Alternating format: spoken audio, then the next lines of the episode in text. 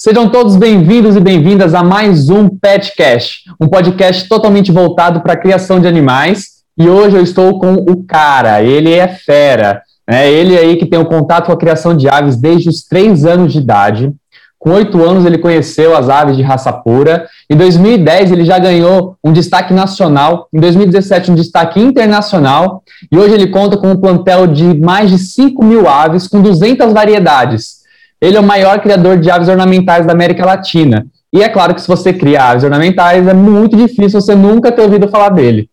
Eu estou falando do Mário Salviato. Mário, muito obrigado pela presença. Obrigado por ter topado o convite. Fico muito feliz. Você que é referência para vários criadores, para muitos criadores. O dono aí de um banco genético incrível. Muito obrigado mesmo, viu? É isso, Vinícius. Obrigado eu pelo convite estamos aí. Vamos ajudar no que for possível aí, passar um pouquinho da nossa experiência, né, dividir, porque o bacana é isso, é justamente isso, né, dividir as experiências, né? Sim, é, é muito bacana, porque faz um tempo já que a gente está conversando pelo Instagram, a gente conversa pelo WhatsApp, e a gente percebe que o Mário é uma pessoa que tem uma humildade, assim, enorme, né? Além de tudo isso que eu falei agora no começo, ele só quer ajudar. Então, é, às vezes eu ligo para ele e falo, Mário, me dá uma ajudinha aqui, eu mando mensagem, e a gente percebe que ele é atencioso com muitas pessoas. Então, realmente é um exemplo de pessoa, e eu tenho, assim, um prazer de, de poder conversar com você, de poder trocar com você, porque realmente é uma pessoa que tem muito para passar para a gente. Mário, é, eu já vi muitas entrevistas de você contando de como que foi é, o começo da sua criação, mas conta um pouquinho como que você se apaixonou, como que você pegou nas aves, como que foi esse contato? Uh, bom, isso eu acho que eu me apaixonei pelas aves há umas, sei lá, umas três vidas atrás. Nessa não, viu? Já nasceu apaixonado. Ah, sim. É, eu acho que assim, todo profissional, toda pessoa que faz o que gosta, ele já nasce sabendo. É uma coisa interessante isso, né? Você pode. É, eu sei que você é ator também, né? Então você já nasceu gostando, não, nasceu. a gente só vai, com, com o tempo, isso só vai aprimorando dentro da gente, né? É, eu sou filho de produtor rural, inclusive, é, existem duas profissões que eu admiro muito, né? E sempre que eu tenho oportunidade eu falo, é o professor e o produtor rural, né? São duas profissões antigas e que estão aí, o professor porque educa desde do, da pessoa mais simples até, vamos lá, aos príncipes, aos reis, precisam de professores, né? E o produtor rural é evidente, né? Produz alimento para todo mundo, né? Uhum. Então são as duas profissões que eu mais admiro. Uh, e eu sou filho né, de produtores rurais e eu tive contato com animais muito cedo, né? Desde sempre, desde quando eu me conheço por gente. Agora tem um, acho que acho, acho que o meu primeiro relato assim mais evidente que ficou marcado é quando eu tinha mais ou menos uns três anos, três para quatro anos, que eu ganhei do, dois filatinhos de marreco. Na verdade, eram duas marrecas. Legal. E aquilo lá, cara, aquilo marcou minha vida. Eu achei aqueles, aqueles bichinhos incríveis, né? Então eu falei, não, é isso aqui, né? E dali para frente, mesmo sem entender direito o que estava acontecendo, parece que você vai trilhando, né? Parece que Deus guia você, você já vai trilhando o seu caminho. Eu achei muito legal isso que você falou, Mário, da gente já nascer sabendo porque parece que quando a gente, às vezes a gente sabe, a gente duvida, né? Mas a hora que a gente tem o um contato com aquela coisa, a gente sente uma coisa e a gente fala, é isso, não podia ser outra coisa, né? Então, eu também acredito muito nisso que você falou. É, alguns vão chamar de destino, enfim. Eu acredito muito nisso, que a gente já nasce com um propósito e quando a gente encontra, a gente vai saber que a gente encontrou. E você encontrou super cedo, ali com três anos, né, esse contato. E você, Mário, falando o seu pai, né, que, que te presenteou com esse, com esse casalzinho, ele, ele que te apresentou as aves, depois ele te apoiou nessa questão de te mostrando o caminho da criação. Inclusive, ele, ele trabalha até hoje com você, né? É, na verdade é o seguinte, vamos lá, vamos, vamos nomear certinho as coisas aí. É, quem me apresentou foi minha mãe. Ah, legal. Entendeu? Ela que me deu, não foi meu pai. Uh, o meu pai, é, ele, ele tem assim, ele gosta, mas é diferente, uhum. sabe? Ele, gosta, ele tem uma visão, realmente uma visão de produção, né? não de ornamentação. Ele acha bonito a ave que é uma ave de produção. Uhum. Né? Então, as aves que a gente trabalha, que são aves de produção, meu pai gosta. As aves que a gente trabalha, que são aves mais ornamentais, ele não é muito, muito fã, não. Né? Entendi. Né? E meu pai sempre teve a linha mais voltada para gado, né? De, é realmente de produção. Uhum. Ele sempre gostou muito de gado. Então, mas é aquela história, é pai, né? Pai apoia, mãe apoia. vai embora. Minha mãe não, minha mãe ela, minha mãe é, foi quem de verdade me apoiou muito nesse, no início, sempre dando força, né? Então é uma pessoa que eu tenho bastante admiração pela, pela atitude dela com relação à criação dos, do filho, né? Muito bacana. Ô Mário, e quando foi que você começou a entender que você poderia juntar esse amor que você tem pelas aves com uma fonte de renda? Quando você percebeu que as aves poderiam te trazer dinheiro? Você poderia começar a viver da criação de aves. Uh, isso foi, isso eu acho que foi natural, tá? Eu nunca, eu nunca criei pensando em ter lucro. Uhum. E vou falar para você, Vinícius, até hoje, tá?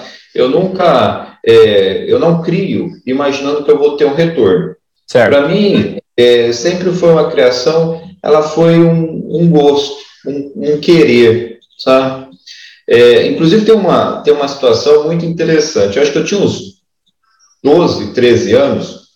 É, eu fui até a Fazenda Visconde, que foi uma grande inspiração na minha vida. A minha visita na Fazenda Visconde, ela, eu tinha oito anos, a primeira vez que eu tive lá. Ela abriu o meu horizonte. Depois, as outras visitas, as outras compras que eu fiz lá, é que me fez entender o que era criação, né? E assim, é, eles tinham uma diversidade fantástica, né? O pessoal mais antigo que gosta de criação da minha época lembra muito. Você, eu acredito que não, não chegou a conhecer a época gloriosa da Fazenda Visconde aqui de São Paulo. No Brasil, ela foi uma grande referência, né? E eu cheguei a conhecer o, o dono da fazenda, nós tivemos, nós temos uma certa amizade, né? E, enfim, eu, eu aprendi muito ali dentro.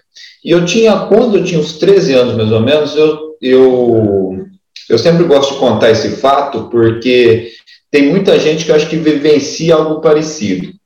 É, eu, nós fomos até a fazenda, eu pedi, naquele ano eu pedi de presente um casal de galinha para os meus pais, de Natal, eles foram lá, compraram o casal de galinha que eu pedi e tal, eu vim embora com as galinhas, feliz da vida, né? Comecei a reproduzir. No primeiro ano, tirei vários filhotes, né? Tudo, ah, era um casal de conchitina amarela. Aves lindíssimas, né? E na época, a Fazenda Visconde, ela, nós estávamos no plano real, então o, valor do, do plano Cruzeiro, desculpa, na época do governo Sarney. O valor do, do dinheiro brasileiro era, ele era assim, a inflação muito alta, chegava a 80% ao, ao mês, então desvalorizava muito. Uhum. E o valor era em dólar. Você comprava a galinha em dólar, né? E tá bom, comprei, paguei, era caro pra caramba, né? e, e aí, tá, criei aquelas, aquelas aves lindas, aí eu cheguei numa casa agropecuária e falei para eles, olha, tem umas aves assim, diferentes, bonitas, o senhor não interessa? Ele falou, não, não interessa, pode trazer. Tá bom. Eu cheguei lá, um exemplo, hoje, vamos levar para o dia de hoje, imaginando que eu ia chegar lá e ia vender pelo menos aí uns 100 reais cada uma, né? E ele me ofereceu aí coisa de 20 reais, cara, hum. o galo, o galo e as galinhas. Bom, o que, eu fiz? Peguei todas as minhas asas, botei no braço, debaixo do braço e fui embora. Falei, não, eu não paguei tão caro para vender tão barato. Eu largo lá, como, mas eu não vou vender. e assim, e realmente, por isso que eu falo para você, eu nunca visei ter lucro. Eu criava e continuei a fazenda. a gente eu selecionava as galinhas caipiras, eu selecionava a cor, a tipo de crista, a variedade, cor de, pé, de pele, sabe? Então eu, uhum. eu sempre gostei muito dessa questão da seleção. Muito legal. Ô Mário, é, você falou da, da Fazenda Visconde, eu já ouvi falar muito bem, mas realmente eu acredito que eu não, não peguei assim a fase comecei há pouquíssimo tempo, né? Comparado a você, há pouquíssimo tempo. Mas já ouvi falar muito bem, e, e, essa era uma das perguntas, eu falar, quem que te inspirou, né, a, a criação, muito legal saber que foram, foram eles, né, e isso que você falou é muito, muito, muito legal, né, essa história, o primeiro contato, é, o presente, né, você falou de Natal, pedir um casal, eu tive uma situação parecida com essa no, nesse Natal agora passado, onde uma moça me ligou e falou: Vinícius, eu preciso de um casal é, de Brahma Dark. E eu só tinha um casal. Meu, eu pedi, o meu sobrinho escreveu na carta do Papai Noel e, e, o Papai Noel não vai trazer, porque eu não encontro. E aí foi, eu falei, ah, Natal, né? Vou disponibilizar. E foi super legal. E eu, depois eu fiquei pensando, eu falei, nossa, esse casal pode fazer muita diferença, né? E como fez para você, né? Um casal de cochinchina aí fez com que você se tornasse hoje o criador que você é.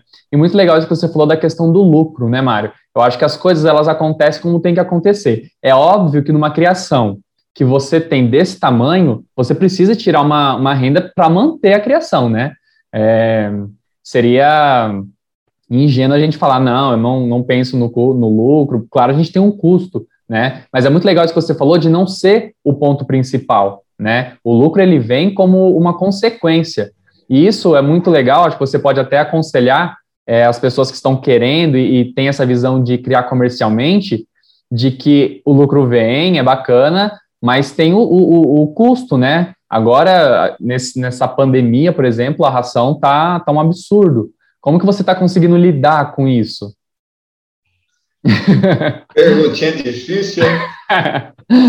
Bom, é, vamos lá. Na questão do lucro, é, hoje eu vivo, boa parte da minha renda, ela vem da criação. Uhum. Mas, assim, eu dedico meu tempo para isso. Né? Então, como você falou, não vamos ser ingênuos e achar que vai viver, né? Eu não sou milionário, não vivo de, né? Uhum. Então, assim, é, agora, existe duas situações. E isso eu acho muito importante que as pessoas, antes de iniciar a criação, eles têm que ter muito isso em, em mente, né? O que eu quero? Eu quero ter uma, uma, uma criação para mim ter lucro, eu quero ganhar dinheiro com isso, ou eu gosto? Parece uma pergunta meia simples, né? mas é importante. Por quê? Olha, eu quero ter lucro com a avicultura. Muito bem. Tudo bem, concordo. Vamos, vamos então para esse caminho. Qual que é o caminho industrial? Montar granja comercial, vender ovo para consumo, frango, criar frango de corte, tanto orgânico, caipira, é essa linha. Você uhum. vai ser um, é, você vai ter um comércio mesmo em relação a isso. Agora, se você imagina, você gosta, não, eu gosto da ave ornamental, eu vou me dedicar nisso, aí é um outro caminho. Por que eu falo isso? Porque a ave ornamental, é, Vinícius, ela dá muito mais trabalho. Existe uma série de situações que você tem que ter, você cria, você sabe disso. Ele não é uma galinha que você vai ter que soltar lá. Uhum. Tanto é que em 2000, 2010, não sei, agora não vou me lembrar bem, se foi 2008, 2010 mais ou menos, eu entrei com um pedido para o registro do meu criatório. E o próprio Ministério do, do uh, de Abastecimento e de Agropecuária do, aqui do Brasil, ele não tinha conhecimento como ele iria me registrar, porque não existia outro criatório de aves ornamentais, de galinhas ornamentais. Uhum. Tinha só era avozeiro, bisavozeiro, frango matrizeiro, frango de corte, frango de postura. Não tinha ornamentação. Então houve uma mudança na lei em 2017 que permitiu o registro do meu criatório. Mas assim, o que, que significa? É que assim, é, a ave ornamental, ela tem a questão genética, você tem que conhecer o padrão do que você está criando. A primeira coisa, às vezes a pessoa fala, ah, eu gostaria de começar a criar 10 raças. Tudo bem, beleza, comece a criar 10 raças. Estude primeiro essas 10 raças. Uhum. Antes de você comprar um ovo, você estude. Procure entender o que você vai criar. Procure entender o padrão dessa ave, as dificuldades que você vai encontrar, o material genético dessa ave que existe no Brasil disponível, o padrão do Brasil e o padrão internacional.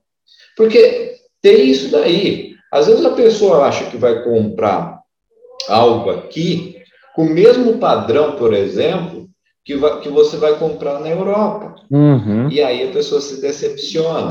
A, a, a pessoa imagina, não é? Você, você imagina, por exemplo, vamos lá, vamos trazer para a nossa realidade. É, você imagina o seguinte: eu vou comprar, é, eu quero começar uma criação de Orpton. Eu vou ver os Orptons da Inglaterra. São os melhores Orptons que tem no mundo em padrão. Né? São aves perfeitas. Existem dois fatores lá que fazem essas aves ser perfeitas. Um é o fator genético, a seleção, a, o levar a sério aquela criação. Uhum. O outro, o clima. O clima influencia. Aí você pega e compra ovos de Orpton lá do Nordeste. Calorzão tremendo. As aves, elas ergueram a, a saia, porque naturalmente, com o passar do tempo, há mutação. E a, e a galinha, ela sofre uma mutação muito rápida. Por uhum. A reprodução dela é rápida, certo?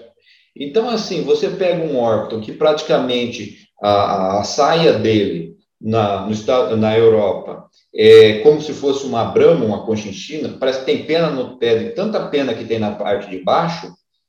Se você pegar uma ave brasileira, principalmente de clima tropical, da, da região mais quente do país, a saia subiu, é quase um gigante negro, por exemplo, um orpton negro, é quase um gigante negro. Uhum. A perna fica toda pelada, né? Exatamente, porque é, na, é natural. Uhum. A ave cria essa defesa.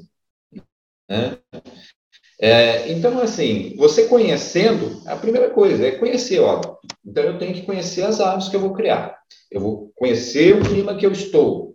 Eu vou conhecer o padrão que eu vou ter aqui no país. Né? É a mesma coisa de você levar um índio gigante para a Europa. A adaptação dele lá é muito difícil. Uhum. Né? É, então, isso que assim, isso que você falou é muito importante, porque para quem quer adquirir, né? A sedosa, eu acho que é um, é um caso assim ótimo para dar esse exemplo. As pessoas procuram na internet sedosa do Japão, aparece lá aquelas coisas lindas. Não são brasileiras, e aqui, por mais que a gente selecione, por mais que a gente tente chegar próximo àquilo, é muito complicado, né? Então, assim, é, isso aí eu que também queria até saber de você.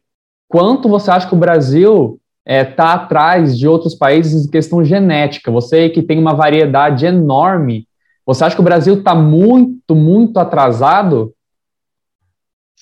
Questão genética, não. Não. Questão genética, não. É o que você disse. A gente tem que entender o que a gente está fazendo. Isso sim.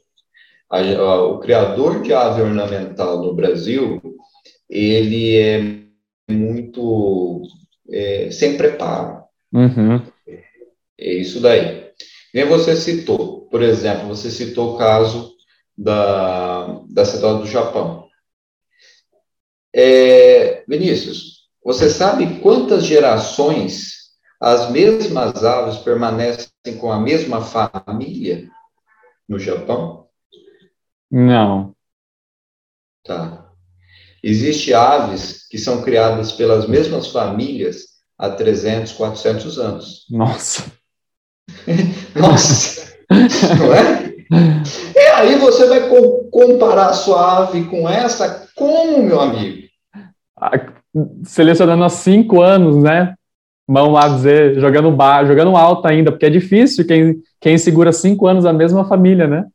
É, o, hoje o Japão mudou muito. Mas o Japão, ele tem a, a, é a mesma filosofia da criação de, de galinha, de raça pura, como, por exemplo, do bonsai. Uhum. Né? Eles ficam lá cuidando daquelas arvorezinhas lá a vida inteira. Aquilo faz parte da história do povo japonês. Se você pegar o fênix, o fênix faz parte da história do povo japonês. A sedosa, o, o chamo, eles fazem parte. São anos. Morre o pai, o filho assume, vem o neto, o bisneto, o tataraneto. Quer dizer, aquilo é uma herança. Uhum. Não é uhum. herança material, que a gente, o entendimento deles é outro. Então, assim, logicamente que a gente não vai conseguir isso aqui dessa forma. Como aí na Europa já é diferente, né? É, nós estamos falando de um país, o Japão, por exemplo, a China, que tem uma cultura totalmente diferente. Nós estamos mais parecidos com a cultura europeia. A Europa, eles se organizam, uhum. né? O grupo lá, é, que nem eu, por exemplo, eu seria banido, expulso da Europa, né? Porque lá eles são muito objetivos. Existem os grupos que criam determinadas variedades, né? Essa salada que eu faço é uma loucura. é totalmente insano lá. Né? Por quê? O que acontece? Por exemplo, vamos citar um exemplo que a Holanda ela, ela é campeã, o Wyandotte. O Wyandotte na Europa, na, na Holanda, no caso, é, é um dos melhores do mundo. Né? Eles, eles têm aves fantásticas. O Wyandotte da holandesa é maravilhoso. Mas o que, que acontece? Primeiro, existe o, o grupo, o clube do Wyandotte. Uhum. Né? Lá, o, ele, eles criam, assim, por exemplo, 700 aves. Dessas 700 aves, a prim, a, o primeiro descarte é quando nasce. E assim, quando eu falo descarte, é descarte mesmo. É pegar o pintinho e arrancar o pescoço. Uhum. É, é, totalmente racional. Isso daqui não me serve. Vai ser eliminado por quê? Senão vai pode trazer filho ruim lá na frente. Aí, segundo descarte, quando eles começam a empenar, eles já vão vendo a questão das penas, da formação do laceado nas penas. Terceiro descarte, quando está lá por volta de uns três, quatro meses, já está com a pena mais definida. Quarto, e vai assim vai. Sim. Né? No, então, aí de 700 aves, sobra umas 30, 40 aves no máximo. Agora, você com preço de milho a 120 reais o saco, você vai fazer um negócio desse? Impossível. Impossível. A nossa realidade é muito diferente. Uhum. Então, quer dizer, nós temos o material genético. Agora, a forma como nós trabalhamos é, é muito mais complexa. Uhum. Né? Então, a gente teria que mudar muito essa questão da forma de trabalhar. Sim. Né?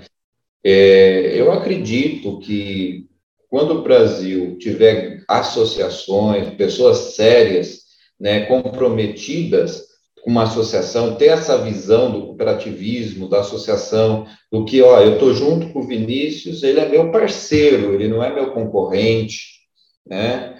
É, eu acho que nós já até conversamos sobre isso, né? Uhum. Que, infelizmente, o brasileiro, nessa parte, ele tem uma visão muito, muito estreita, Sim. né? Eu tenho um material genético riquíssimo aqui, só que se você não tiver, o rapaz lá do Rio Grande do Sul não tiver, o rapaz lá da, de Minas não tiver, eu estou sozinho, eu não duro muito tempo.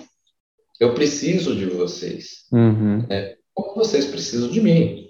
Né? Porque a diversidade genética, mesmo num, num sangue fechado, como é a de uma raça pura, a diversidade genética tem que existir. Eu tenho que ir atrás de uma de uma polonesa ou de uma sedosa sua para estar tá colocando aqui, para estar tá dando uma melhorada no sangue, né? Quando se fala em cruzamento entre cores, o brasileiro se, ah, se assusta, fala, nossa, é, é que você está cruzando. Não, o cruzamento entre cores de forma racional, ele é muito bem-vindo na criação de raça pura. Ele é necessário, né? É, você cruza aves de cores diferentes de uma forma planejada, uhum. lógico, na primeira, segunda geração você vai ter uma complicaçãozinha, porque você vai ter é, aves que vão sair de cores diferentes do que você planejou. Certo. Aí já na terceira geração em diante já volta. Isso é um trabalho, leva um ano, dois anos, uhum. que você tem que estar fazendo. Porque senão, o que, que acontece? Acontece o que acontece em muitas criações de Brahma, por exemplo. Ah, eu tenho a Brahma Light há 10 anos são as mesmas Brahmas Lights. Só que assim, ela já virou quase um garnizé. Refina, é, né? Então, vai, vai ficando uma ave miúda, uma ave com baixo peso, que sai fora do padrão. Ela pode ter a cor perfeita, ela vai, pode ter a crista perfeita, ela pode. Tá, maravilha. Vamos pesar a sua ave para ver se ela está dentro do padrão? Acabou. Vamos uhum. medir a sua ave para ver se ela está no padrão? Tá. Então, há essa necessidade. Eu acho que quando os criadores realmente entenderem que tem que ser feita uma, uma grande união de criação e, e parar de um se ver como concorrente ali, a coisa melhora bastante. Você falou, assim, muitas coisas importantes. Primeiro, é, voltando um pouquinho, a questão que você falou de, do cuidado, né, de selecionar. Eu acho que o brasileiro, é, no geral, a gente está acostumado com a criação de galinha caipira, que a gente solta tudo no terreiro, colhe os ovos e põe para chocar. Eu vejo muita gente é, criando as ornamentais assim. E, assim, a gente fala, tá tudo bem, legal. Só que, na minha visão, há um atraso né, na, na evolução da, da para que o Brasil chegue numa, num, num lugar de, de seleção mesmo. Né? Um atraso, porque vai misturando raças tal. É, e eu acho que quando a gente consegue encontrar criadores que faz nessa né, seleção, mesmo assim, ainda é muito pequeno perto disso que você falou, né? É, eu sabia dos bonsais, não sabia da, da, das, das, aves, por exemplo, que passava de geração para geração, muito interessante isso. E é, e é, um cuidado que eles têm, né? E é como você falou, não é por dinheiro, nada, é, é um valor, para eles é até cultural, né? Então é muito importante isso, que quando o, o, os criadores começarem a entender a necessidade de selecionar e de ter esse cuidado, né, a gente vai conseguir avançar. E outra, não avançar sozinho, né, porque a gente não vai chegar em lugar nenhum sozinho. É como você falou, se você tiver um casal espetacular e você ficar cruzando entre ele, uma hora vai dar ruim, né? Uma hora ele vai deixar de ser espetacular. Tem um, um, uma historinha muito curta que era o melhor produtor de milho. E aí um cara pergunta para ele: Nossa, como que você fez para ser o melhor produtor de milho? Ele falou: Sabe qual é o segredo? Eu dei semente para os meus vizinhos. Porque eles plantando milho bom, o vento joga as sementes para o meu quintal. Se eles tivessem milho ruim, a, a, as sementes dos milhos ruins também viriam para o meu quintal. E aí meu milho deixaria de ser, de ser muito bom. Então, acho que quando os criadores pararem de, de comparar né, e de se chamarem de concorrentes, porque isso existe muito, tanto entre os criadores e entre as pessoas que compram. Né, as pessoas que estão fora e olham e falam: nossa, mas você dá dica para outros criadores, você vende ovos, você passa genética para outros criadores. E é importante que a gente espalhe isso, né? Você mesmo, você tem um, um banco genético enorme. Imagina se o Mário fala, gente, não vou mais vender, acabou? né? Como? Como assim não vai mais vender? Então, é, é muito importante que, que os criadores se vejam como parceiros mesmo, né? E, e não como concorrentes, porque isso acho que é a maior besteira que existe entre, entre criadores é essa questão de concorrência, né? E, e vai crescer sozinho, as aves vão ser lindas e belas, chega uma hora que ela vai precisar trocar, né? Então é muito importante. Para quem para quem está assistindo, é, acaba ficando meio perdido nessa questão de, de, de genética, Acho que o Mário pode até falar um pouquinho. Vamos chamar como se fosse no cachorro, se for, como se fosse o pedigree, né? Ele, ela tem ali um padrão, assim como o Spitz alemão tem um, um, padrão a ser seguido, as aves também têm. E quando essa ave ela começa a cruzar com pai, com filha, ela vai tendo ali a consanguinidade que vai refinando essa raça. No caso da Brahma, ela vai diminuindo, né? E isso já não é, import, não é mais interessante, né? Então é muito importante que haja essa troca, que haja esses choques que a gente chama, né? Pegar uma ave de lugar diferente e dar um choque de sangue. E, eu acho que, que quem consegue fazer isso, é, e como você falou, selecionar dois, três anos, isso tem um valor, né? Não tem como a gente jogar dois, três anos fora e dizer que está tudo bem. Existe um trabalho muito grande, com muita paciência, né? E você, acho que você faz isso muito bem. Eu vi lá um, vídeo que você postou no History, uma chocadeira lotada, é, Matrizes 2022. Então, há uma programação. E eu queria saber, ô, ô Mário, como que é a sua programação para isso? Você seleciona um lote e, e aí você vai invertendo as aves? Como que você faz essa questão para não dar consanguinidade, para você sempre ter matrizes novas? Nossa, isso é, de, isso é um grande desafio. Depois o pessoal fala do preço do milho, o preço do milho é, é fichinha, viu? Dá para passar, esse, né? É, esse realmente é o desafio, né? Essa questão, né? É, da, você te, realmente você tem que fazer é, uma incubação. Quando a gente trabalha com diversas variedades como a gente, você tem que fazer incubações planejadas, né? É, incubações planejadas e diversas incubações das mesmas variedades em momentos diferentes. Por quê? Legal. Porque quando você faz isso, você consegue, por exemplo, trabalhar a questão genética. Você vai ter um lote que é do mesmo pai, da mesma mãe, depois você tem outro lote do, da mesma variedade, de outro pai, outra mãe, outro lote, e aí você vai trabalhando, voltando essas aves, né? Muita gente me pergunta Uh, se eu comprar os ovos, eles não vão ser consanguíneos? E eu respondo, com certeza vão. Por quê? Quando a gente trabalha com uma, uma variedade de raça pura, e num, como eu voltando, né, num país como o nosso, que não tem essa tradição, então as aves, é, eu posso pegar uma ave sua, se você a gente for analisar e ela tiver um bom padrão e ela tiver realmente não teve não sofreu é, cruzamentos anteriores, elas vão ser parentes das minhas. Uhum. Em algum momento elas serão parentes. Então elas vão ter consanguinidade, né? Só que você fez uma seleção e eu fiz outra, né? Então é interessante, apesar de elas serem elas, elas terem parentesco, o parentesco ele, ele vai se reduzindo, uhum. né? E aí, o que, que é o grande, na verdade, a grande sacada nisso daí? É sempre, mesmo as aves sendo parentes, é você sempre estar tá selecionando as melhores. E nem você viu, aquelas chocadeiras lotadas. Eu tenho uma produção mensal da, de incubação, de, mensal não, de 21 dias, né? De mais ou menos uns mil ovos. Uhum. Né? Aí você fala, mas então mas aí, Vinícius, cai naquela, naquela história que eu falei para você lá da Europa. Você faz a incubação dos mil ovos uma vez por mês, só que você seleciona. Desses mil, nasce lá seus 600, 700, dependendo da variedade, menos que isso, né? Seus 500, 400. Desses, você vai selecionar. Uhum boa parte das aves elas não vão para o criatório, elas não vão ser matrizes, né?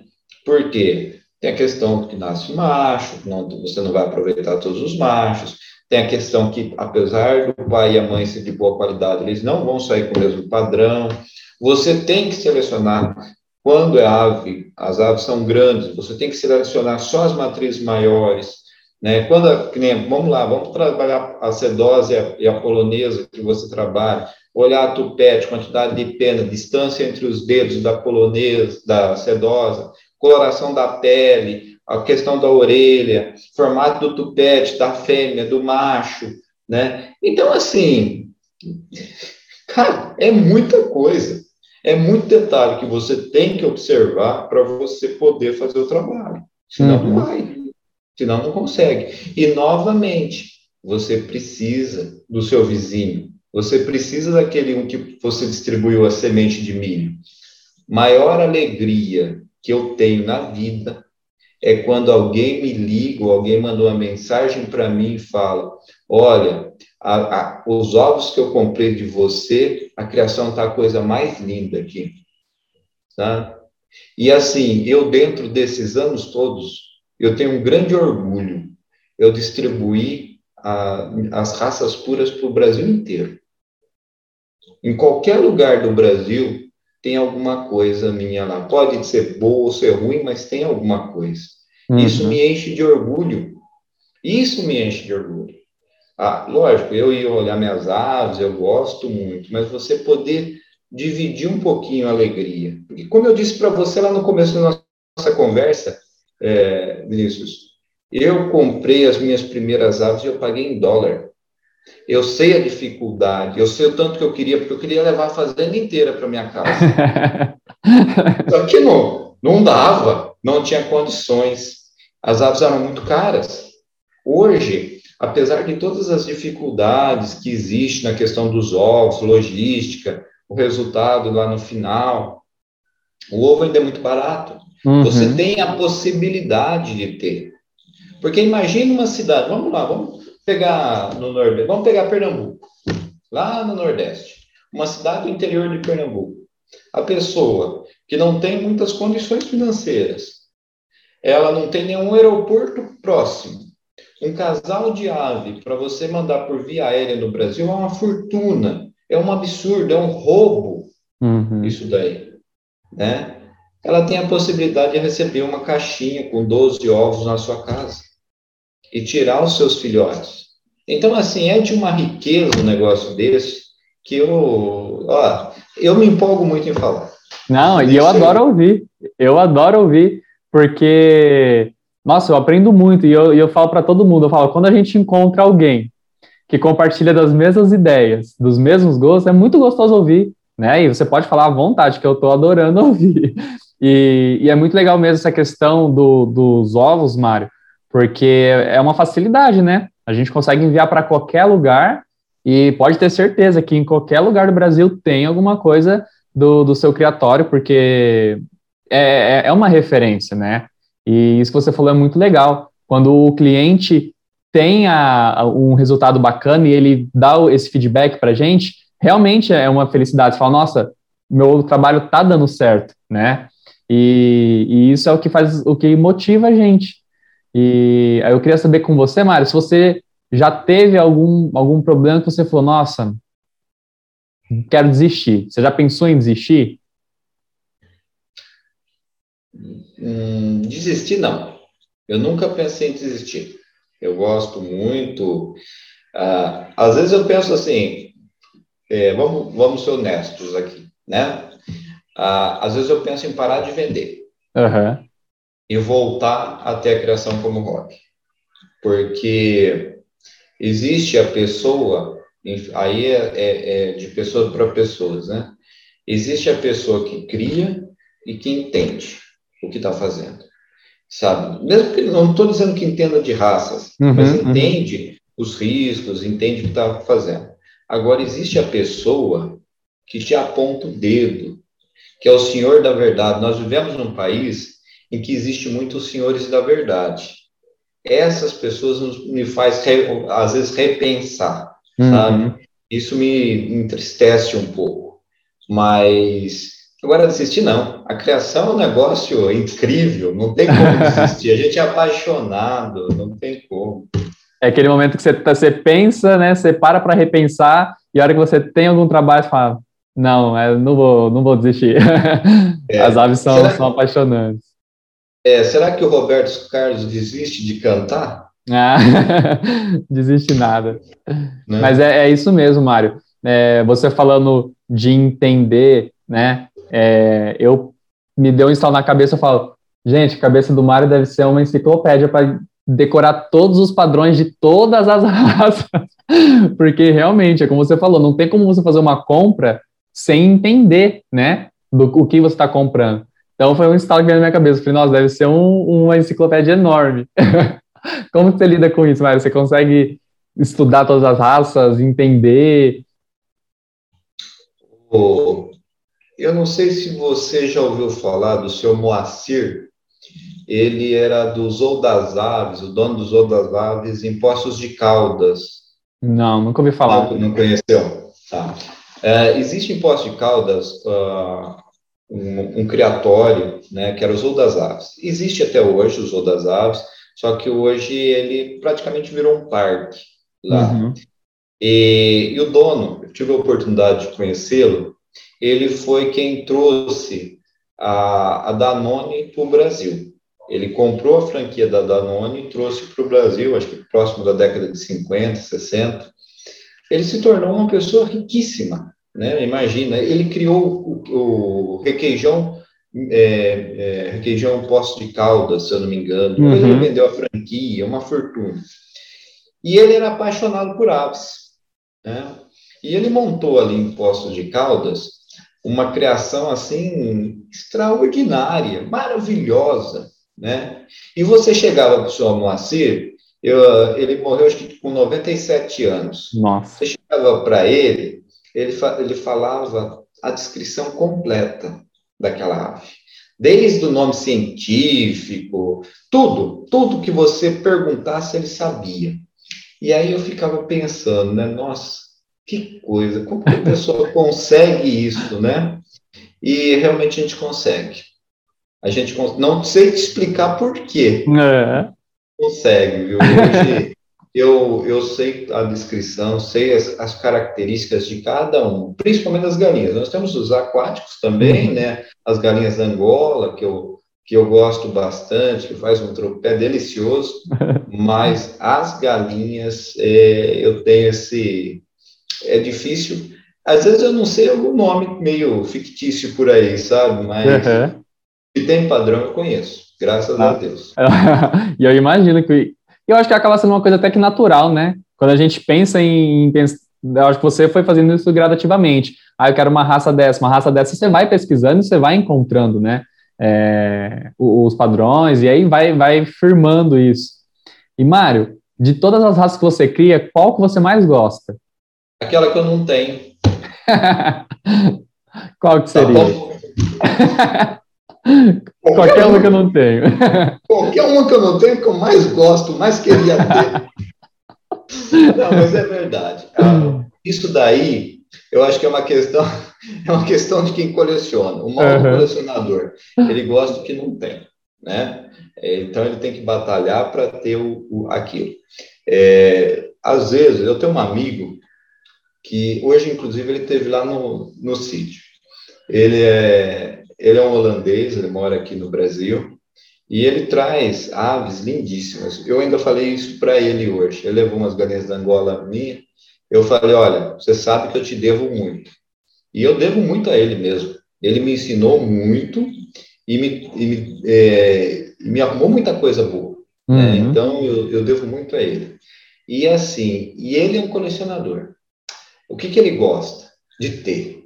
Depois que ele tem, perdeu a graça. Entendeu? Então ele quer ter aquilo. Ele traz, ele caça, vai buscar e tal. Não, depois tá aqui já. Eu crio um pouquinho, perdeu, perdeu o sentido, né? Agora ele está com as polonesas. As polonesas dele são fantásticas. São todas da Alemanha e da Holanda, sabe? Aves assim maravilhosas. Eu falei, eu tô só esperando, viu, Silvestre? mas é isso daí, sabe? E, mas assim, ele, ele é dessa forma. Eu já não.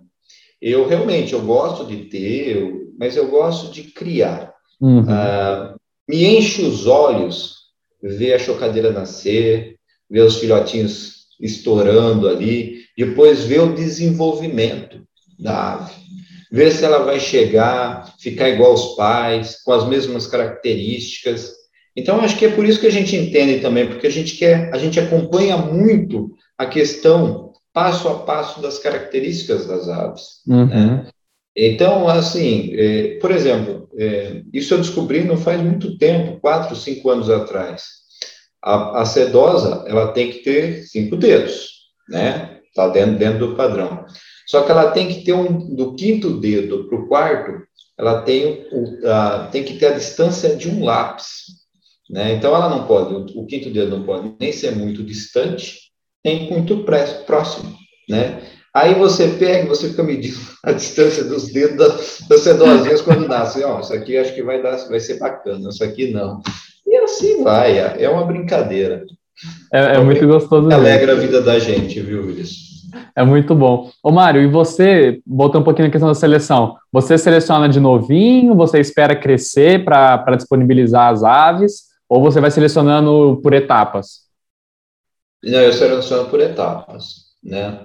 Geralmente, a ave muito jovem é difícil, uhum. né? Às vezes você tem grandes surpresas, e surpresas boas, né? É, às vezes, é, é isso que você tem que ter o um olhar, né? Às vezes nasce alguma coisa que aparentemente parece ser um descarte, mas na verdade ela pode ser um, a, a, pérola que saiu ali. Uhum. Então você tem que tomar um, um pouco de cuidado. Geralmente, nas, na, assim, nos primeiros 60 dias eu não descarto nada. Dali para frente que a gente vai começando a observar, né? Vai vendo aqueles, aí você começa a analisar mais o padrão, né? Então, geralmente depois dos 60 dias. E certeza mesmo, assim, é, para quem não, não tem muita prática, a certeza do descarte é a partir do, do terceiro, quarto mês mesmo, né? Que aí você tá consegue formado, definir né? bem. É, uhum. aí você consegue definir bem. É, eu acho, no caso assim, é, das sedosas, acho que a única coisa que dá para descartar muito novo é a questão da pele, né? Se sair com uma pele mais clara. No meu caso, que, que tem o criou bastante sedosa. Do restante é que você falou, a gente tem surpresas, né? Às vezes a gente tenta selecionar a quantidade de topete de osso, mas mesmo que tenha o topete de pena, às vezes ela se destaca super, né? E eu acho isso muito legal, porque é um processo, pelo menos, não sei se você tem alguma ajuda para fazer essa seleção, mas é um processo que você vai com você mesmo e falando, não, eu acho que eu vou acertar nessa, eu aposto nessa, né? Essa daqui eu acho que. Então é muito legal quando dá certo, quando você seleciona e você acerta, fala, não, realmente, eu, eu chutei que ia dar certo essa daqui e, e realmente foi. Então é um, é um processo de criador mesmo que é uma satisfação mensal, né? Cada mês você tem uma satisfação, tem ali as suas derrotas, né? Antes de começar, eu falei, Mário, tá tudo certo? Fora os problemas, tudo certo. e, e, sempre tem os problemas, né? Não tem jeito mas eu acho que a, a, a felicidade, né, que a criação traz para a gente é sempre maior, né, sempre maior do que as coisas ruins. E eu fico imaginando, Mário, o tempo que você, você falou no começo, né, que você dedica o seu tempo para isso. E eu, eu, imagino o valor que deve ser o tempo, né, o, o tempo que você dedica para a criação das aves, porque muitas pessoas, né, eu já falei isso em, em acho que no, em outro podcast, que as pessoas acham que as aves elas só vão comer em dias de semana, em horário comercial. elas não comem de sábado e domingo, nem em feriado, nem no dia do aniversário, nem no dia do aniversário da mãe. Natal e Ano Novo, nem pensar. Então, eu acho muito legal essa responsabilidade que a gente tem, né? Porque, mesmo né, a gente tratar como trabalho ou não, a gente tem todos os dias, não tem final de semana, não tem feriado. As aves, elas comem todos os dias, para quem né, tem a dúvida, elas comem todos os dias, inclusive se for feriado ou não, né? Eu falo isso né, até com uma certa ironia, porque é, é, sério, às vezes tem esse olhar de, nossa, mas hoje você vai lá dar comida para as aves, né? Você tem que fazer isso hoje. E, e, como que você lida com isso? Você teve alguma, alguns, né, no começo, agora, durante, você teve esses contrapontos de você vai, vai pensar só em galinha? Porque eu ouço muito isso. é, é, existe, é, existe muito essa questão, principalmente não em relação a você, né? Em relação ao outro, né? Você é muito cobrado pelo, pela outra pessoa, né? Pelas outras pessoas ao seu redor. Que nem, por exemplo, eu não posso fazer longas viagens. Né? Eu não fico muito tempo. Máximo, quando eu vou viajar, eu fico dois ou três dias fora. Uhum. Né? Então você não se afasta, você não, não pode, e você é cobrado por isso, né? Pô, parece que gosta mais dela do que, né? Você não se dá o prazer para isso, mas não é. É uma coisa que você se propôs. É, você disse uma coisa que às vezes é, parece uma ironia, mas não, não é. O, por exemplo, a pessoa, às vezes ela não nota isso no dia a dia, mas chegou, principalmente quem trabalha, chegou aos 30 dias de férias. Nossa, eu quero descansar, eu quero viajar, quero botar uma mochila nas costas e partir. Mas eu tenho dois cachorros em casa. que, que eu faço com meus dois cachorros? Imagina se eu tenho 500 galinhas em casa. Então a pessoa desiste. Por quê? Porque ela não imaginava nesse, nesse porém. Né? Uhum. Ela não tinha. Por isso que eu falo para você. Você tem que conhecer, você tem que saber o que você está fazendo. A primeira coisa, quando qualquer pessoa me pergunta sobre a criação, como que eu inicio, o que, que eu faço, que raça que eu escolho, primeiro entenda o que você vai fazer, o que você quer fazer. Porque as férias de 30 dias acabaram. O seu sábado e o seu domingo acabou. Mesmo que você tenha funcionários, como eu tenho, você, eu trabalho no sábado e no domingo. Uhum. Todo sábado e todo domingo eu estou lá, né? Então, assim, é, mas eu gosto. Quando, por isso, por, aí que tá. Quando a gente faz alguma coisa que gosta, o trabalho, ele vira um, um prazer. Quem ele faz o que é... gosta não trabalha nunca. É, exatamente, né? É, lógico, existem os contratempos, existem os momentos difíceis, como tudo nessa vida, nada é perfeito, mas você está fazendo o que você gosta ali. Então você espera o momento de chegar para você ir. Você uhum. não pensa duas vezes antes de levantar na cama no frio, no domingo, para ir para o criatório. Você vai, você levanta e vai. Porque você sabe que eles estão te esperando lá, que eles precisam de você. Né? Então é, uhum. é muito bacana, né? Sim, sim. E é, e é, interessante isso que você falou, que eu acho que é um ponto muito importante, né? Quando as pessoas pensam em adquirir aves, é entenda o que você está adquirindo, entenda o que você quer com isso, né? Porque voltando voltando no assunto da sedosa, é a ave que eu, que eu tenho aqui em grande quantidade, o pessoal às vezes pede para pet, né? A pessoa quer ter como um pet. E muitas das vezes as pessoas não sabem, né? o que, que elas estão adquirindo, né? Então, existe toda essa questão do entender mesmo, né? A ave como pet, eu não sei se você é a favor ou contra da, da ave como pet, mas eu acho que a partir do momento que a pessoa ela adquire isso, no mínimo, ela tem que pesquisar e entender e não esquecer que é uma galinha, né? Eu acho que tratar a galinha como um cachorro, como qualquer outro pet, não vai rolar. Ela tem um horário diferente, ela tem os seus costumes diferentes, né? Então, isso que você falou é muito importante, é entender o que, que você quer com a sua criação, independente do tamanho dela, entender que as suas viagens, às vezes, vai ter que esperar um pouquinho, não vai ser tão longas, né? Recentemente a gente estava conversando, o Mário até perguntou, como você consegue fazer tudo isso? Você cria, você viaja, né? E ainda bem que o meu pai me ajuda muito, né? Então, quando eu saio, ele que toma conta. Mas agora, recentemente, viajamos nós dois, né? E aí, é, meu tio ficou responsável tal. Mas é muito complicado essa questão, né? De você deixar sabendo que você sabe o que, que elas precisam, você conhece o dia a dia, né? E deixar isso no, na, na, mão de, de uma outra pessoa. É muito complicado, né? É, mas é sempre bom a gente ter as pessoas que a gente confia para ajudar em momentos como esse. Mas isso que você falou é muito interessante, né?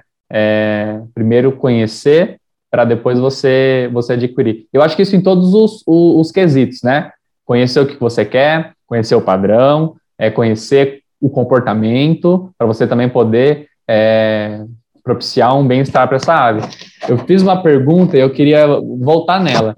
Como que você vê, Mara, a questão da criação para galinhas como pet. Qual a sua visão sobre isso? Bom, você falou, você fez uma colocação muito boa. Por exemplo, quando vamos trazer para os outros animais, né? Você vai, você resolve comprar um filho de um filhote de pastor, né? Você pega aquele filhotinho, meu Deus, coisa mais linda do mundo. Você bota dentro da sua casa, em cima da sua cama. Tá lá, você abraça, você beija, é a... Só que o filhote de pastor cresce. Ele vira um cavalo dentro da sua casa. o filhote de pastor, ele precisa de um quintal significativo. Você tem que dar pelo menos meia hora todos os dias, duas vezes por dia, com a volta com ele na cidade, ou em algum espaço que você possa estar fazendo, né? E assim mesmo, ele vira um cachorro insuportável, principalmente quando é adolescente. né? Ele vai querer destruir tudo. A pessoa para e pensa, pelo amor de Deus, o que que eu fiz? Que monstro que eu estou criando dentro da minha casa, né? E assim, é, é a mesma coisa. Às vezes a pessoa, ela procura, por exemplo, a sedosa. Na minha, na minha opinião, é o rei dos pets. A sedosa é a ave perfeita, ela foi feita para isso. Tá? Se alguém pensa num pet, é sedosa. Não existe um melhor. Eu, pessoalmente, eu gosto de aves bravas, né? Para mim, a ave, uhum. quanto mais brava, melhor. Se eu fosse... É, se eu fosse ter um pet, eu queria ter um game, aqueles baixinhos que saem arrebentando tudo. Mas, mas, a maioria das pessoas não pensa.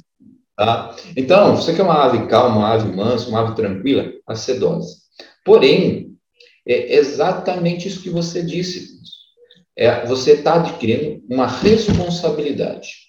Meu pai diz o seguinte: se você tiver um cachorro para puxar para o rabo, você tem um problema. Se você tiver dois cachorros, você tem dois problemas. E é bem isso, né? Adquira a responsabilidade. Eu estou adquirindo a responsabilidade. E aí vem, com a minha responsabilidade, vem a ave. Uhum. Né? Então, eu acho muito viável, sou muito favorável a isso, né? Não, nada contra os cachorros, mas se você não guarda um cachorro no fundo da sua casa, se tiver três galinhas legorne, você nunca mais compra ovo, tá? E fica muito mais barato, porque a ração de galinha ainda é muito mais barata que a ração de cachorro. Uhum. e assim, mas é, tirando as brincadeiras de lado, eu acho super viável, né? Elas são, é, diferente do que as pessoas imaginam, a, a galinha, ela, ela interage muito com a gente uhum. também. Né? Você chegado, você tratar. Não, ela, lógico que ela não vai ser igual um gato que vem passando. Eu nunca vi uma galinha ficar arrastando na perna, mas eu não sei se você tem alguma aí assim, mas eu nunca tive aqui. O máximo que ela vem, o galinho bater umas esporas na perna. Isso tem. Né? Tem bastante. É, mas assim, ela não tem essa reação, mas ela tem a reação de você ir, de você chamar, dela conversar com você, né, da, na hora da alimentação, de, porque assim acontece, principalmente quando você tem poucas aves, você, elas, e só você trata, só você cuida, você chega, você conversa com elas, elas te respondem. Uhum. Né?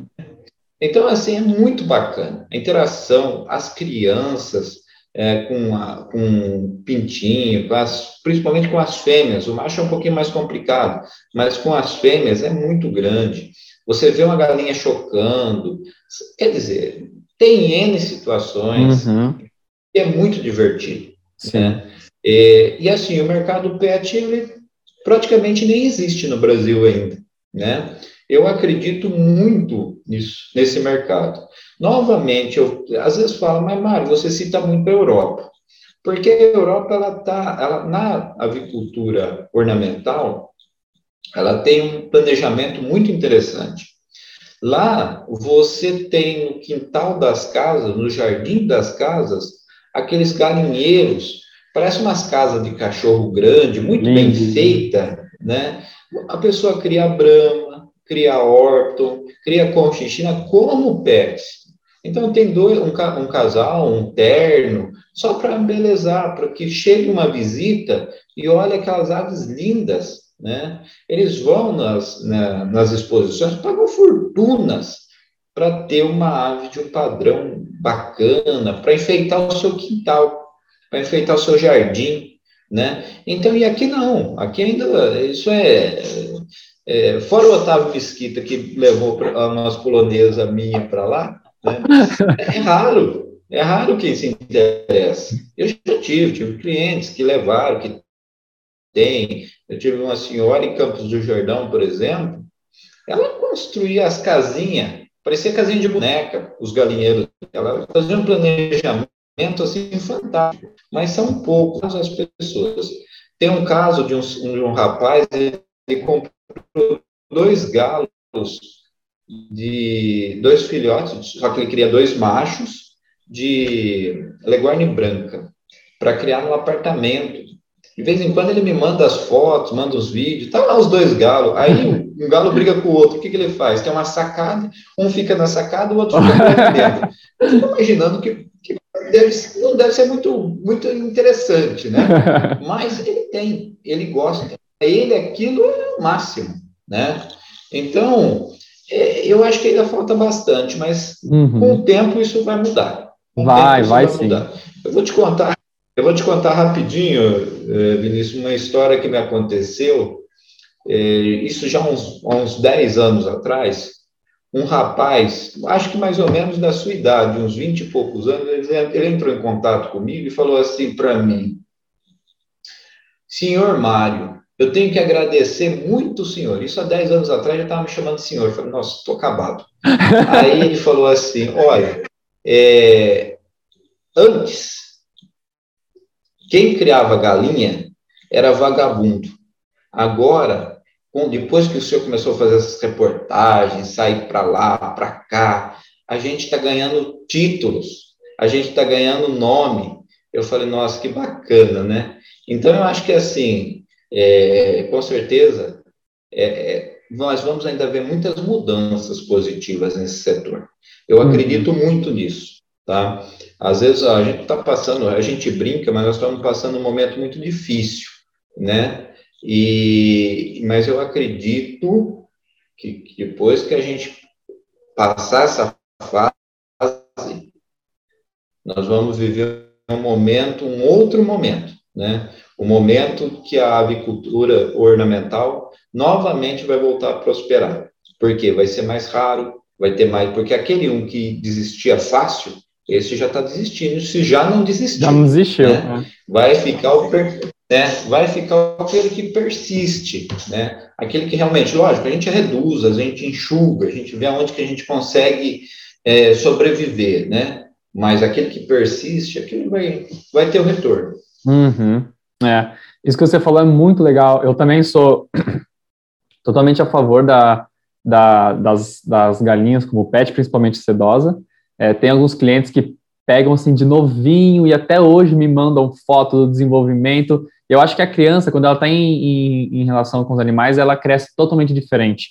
É isso que você falou, vem a responsabilidade junto, ela sabe que ela tem que acordar cedo para dar ração, para trocar água, e a criança ela cresce responsável, né? Ela cresce de uma com um outro um outro tipo de pensamento. Então isso é muito interessante.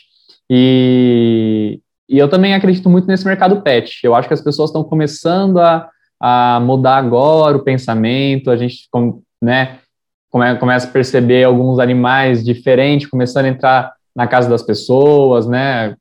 Algumas febres, mini porco, as mini cabras que a gente tanto ama, ah, as cobras, né? Cobras tá, o pessoal tá, tá aumentando bastante. Então acho que realmente existem sim uma infinidade de animais que, que, que podem ser né, pets que se dão bem em casa, e as galinhas não, não, não, não ficam fora, né, as sedosas mesmo são super indicadas para isso, e, e realmente, né, essa questão da mensagem que o, que o menino te mandou, eu faço as palavras dele as minhas, porque eu, eu acho que não tem nenhum criador hoje que está persistindo que não viu uma reportagem sua e se sentiu abraçado, que não se sentiu inspirado e fala, nossa, olha onde ele chegou, olha a criação dele, a história dele, né? E não se inspirar. Acho que não tem como. É, a gente ouve muitas coisas, tem muitas opções, muitas é, opiniões diversas, como você falou, tem os que inspiram, tem os que deixam a gente para baixo. Isso aí eu acredito que vai ter, a gente tem que saber selecionar, né, o, o que a gente quer ouvir, o que a gente quer abstrair, né? Então, acho que é, que é muito importante. E eu faço as palavras deles as minhas, porque realmente eu acho que depois que, que você. Acho que você foi um pioneiro nessa questão de. Foi não, né? Você. Acho não, você foi, que você correu atrás do registro. Eu acho que a partir daí as pessoas conseguiram se registrar os criatórios ornamentais para conseguir fazer envios, mesmo sendo um absurdo, como você falou, né? É uma coisa muito interessante. Então, acho assim que os criadores devem muito ao Mário Salviato, porque você realmente foi um pioneiro nessa, nessa questão de trazer a, a, as ornamentais como, como uma criação comercial mesmo. É, realmente, a gente, a gente tem que é, é, valorizar, né? Uhum. Eu acho que a gente tem que valorizar nossas ideias, nós temos que valorizar nosso trabalho, acreditar, né? Não deixar que as pessoas nos coloquem para baixo, né? Eu gosto de contar essa história da, do, do, da casa agropecuária, que eu peguei as minhas galinhas, botei debaixo do braço e embora, justamente por conta disso. Eu, eu poderia ter me desanimado naquele momento, mas eu não, eu não me desanimei. Eu falei, não, continuar. Eu, vou, eu tenho que dar valor no que eu gosto, porque se eu não der valor no que eu gosto, não é você que vai dar, uhum. não é? Então, é, o mais importante é isso, né? E que nem você falou, eu acho que cada vez mais as coisas vão se abrindo.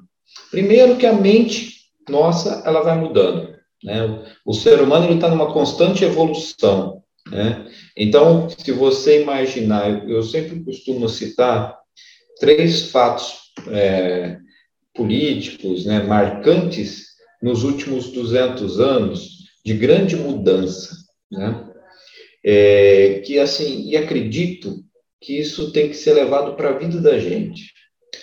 Há menos de 200 anos, você escravizava pessoas e achava perfeitamente normal. Há menos de 100 anos, você matava as pessoas por causa da religião, em câmeras de gás, e assim matou milhões de pessoas. Aquilo é inaceitável hoje. Hoje você olha para trás e vê um negócio desse. Eu vi uma reportagem que há menos de 10 anos o Brasil hoje aceita casamento de pessoas do mesmo sexo.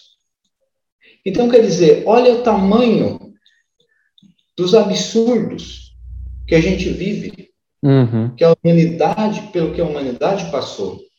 Então, se você traz isso para a sua vida, Vinícius, com certeza você vai sentir que nós estamos numa evolução. O que a gente achava retrógrada, ultrapassado, o que a gente vê como algo é, violento, agressivo, hoje você vê que está no passado. Então, é, você, então você vai dizer assim, Mário, você está fazendo uma comparação, por exemplo, da escravidão com a criação de galinha? Não, não estou fazendo. Mas eu tenho que valorizar as coisas e tenho que acreditar na mudança, hum. né? Eu acredito muito na mudança. Eu acreditei numa época em que a criação de ave de raça pura ela estava é, não tinha muito sentido. Hoje não. Hoje ela movimenta o mercado e ela vai continuar movimentando e vai crescer, né? Como você falou, tem mini porco, mini cabra, mini é, é, isso está crescendo. As pessoas elas querem ter os animais, né? É, você citou a mini cabra, eu conheci, eu fui criado no meio de cabras. Para mim, esse bicho é incrível, é fantástico, eu já te falei disso. Né? Eu sou apaixonado pelas cabras, acho um bichinho assim, que cachorro, que nada. Vamos ter no lugar de um cachorro, vamos ter uma cabra e uma galinha. Né? É muito divertido. A cabra, então, é um bicho atentado do. Demais, do demais. É, é uma delícia, é uma delícia, né? E assim, por que não? Né? Por que não a gente abrir a cabeça para é, outras situações, para outros momentos? Né? E eu acredito muito nisso, viu? Eu ainda acredito ainda que eu vou, eu ainda vou ver muita coisa acontecer diferente de forma positiva no nosso país. Eu também acredito e espero, né? Eu acho que, que quando a gente pensa que a gente está em constante evolução, isso é um, um acalento para a gente, para a gente pensar no momento que a gente está, né? É, assim como a pandemia, a gente está vendo agora vacina chegando, a gente estava num momento muito ruim de desesperança e agora a gente está numa evolução, né? Lenta, lenta, muito lenta, muito lenta. Não deixa de ser uma evolução. Então acho que tudo na vida é, é assim. A gente pensar que, é, como você falou, olha, você falou isso, eu eu eu estava pensando hoje, questão de guerra. Eu falei, nossa, é, há não muito tempo as pessoas se matavam, né? E, e elas acabam vivendo achando que isso era normal, né? Como você falou, escravidão. hoje, se a gente pensar numa guerra, parece que é tão distante da gente, né? Se a gente pensar as pessoas se matando e, e jogando bomba, parece que é uma coisa muito distante, mas não é, né? Então, eu acho que, que, que, é muito interessante isso que você falou. A gente tem que pensar da evolução é, e, e, pensar e trazer isso para a vida, né? Não só para a criação, acho que dá para a gente fazer um paralelo legal disso, mas trazer isso para a vida, né? É, e nossa, eu tô amando, Mara. Acho que, acho que a gente tem que fazer parte 2, 3, 4, 5, fazer uma série só com o Mário, porque é uma pessoa que, é nossa, é uma, é, uma, é uma pessoa que ensina demais, demais. Ó, passou uma hora e meia, a gente nem percebeu, a conversa fluiu super bem. E, nossa, tem muita coisa que eu planejei que a gente não falou, e eu quero deixar para uma parte 2 com certeza, porque eu acho que todo mundo vai, vai amar ouvir é, essas coisas, porque é muito, muito gostoso. Isso eu falo sempre. Quando a gente encontra alguém que conversa do que a gente gosta, é, é o assunto vai embora, né? Meu pai fala para todo mundo, fala aí, é criador de galinha? senta, vem tomar um café, porque isso aí vai demorar. começa a falar de galinha, começa a falar de bicho, não para mais. Mas é muito bom, né? E eu acredito que em todo esse tempo você deve ter feito muitas amizades. Sem dúvida, né? A gente, eu acho que é, é bem isso daí, né? Quando você é criador, você encontra outra pessoa que gosta, o papo, papo rende, vai uhum. embora, né? Gostoso de ouvir, não, não parece que faz uma hora e meia, né? Não, não mas é muito gostoso. É, Mário, eu vou encaminhando para o fim. A gente, nossa, tem muita coisa ainda que a gente, que a gente pode conversar. Fica o convite aí para um parte 2, tá? É, a gente vai fazer a, a, a, estreia agora nessa, nessa semana. Fica o convite para parte 2, 3, 4, 5. Sinta-se à vontade para vir visitar minhas cabras quando quiser. Já deixei o convite feito há muito tempo. então pode vir eu sim. Mesmo, Pode vir sim. E muito obrigado, viu, por ter topado. Muito obrigado por essa troca incrível. Você é uma pessoa assim que abre a mente. É, muitas coisas que você falou fez muito sentido para mim. Eu acho que eu até dei uma pescada porque eu estava, você falando, estava raciocinando. Eu falei, nossa, realmente me deu assim uma abertura enorme. E é muito bom a gente ter essas pessoas que aconselham, né? Eu assim comecei ontem, então tô eu, eu, tudo que que, a, que agrega para mim, eu estou anotando, estou tô, tô parando para ouvir. Então, você é uma pessoa que ensina muito, uma pessoa que é, emana muita energia positiva. Então, gostaria de agradecer muito a sua presença e agradecer muito pela sua humildade de compartilhar toda a sua trajetória, compartilhar todo esse conhecimento é, com todos os criadores do Brasil, compartilhar a sua genética por todo o Brasil. E muito obrigado. Só, só isso que eu tenho para dizer mesmo, só agradecer. Que é isso, ministro? Você sabe que eu sou seu fã? Ah. Número um, tá? E aí, nós, quando quiser. E, ó, assim, eu vou lá tomar o, o, café e ver essas cabras lindas. Eu acho incrível, você sabe disso, eu já comentei com você, conhecer a sua criação, e a gente vai bater um papo lá. Vem, vem e, sim.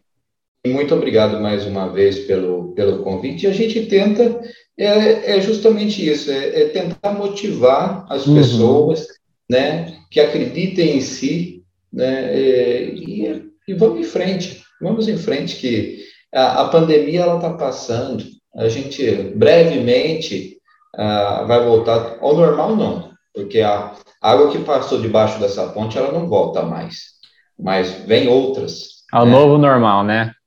Exatamente. Vamos descobrir Exatamente. juntos um novo normal. Exato. Para a evolução nossa, com certeza. Com certeza. Mário, então, muito obrigado, viu? É, espero você para uma próxima. Tá, joia. Até mais. Até mais.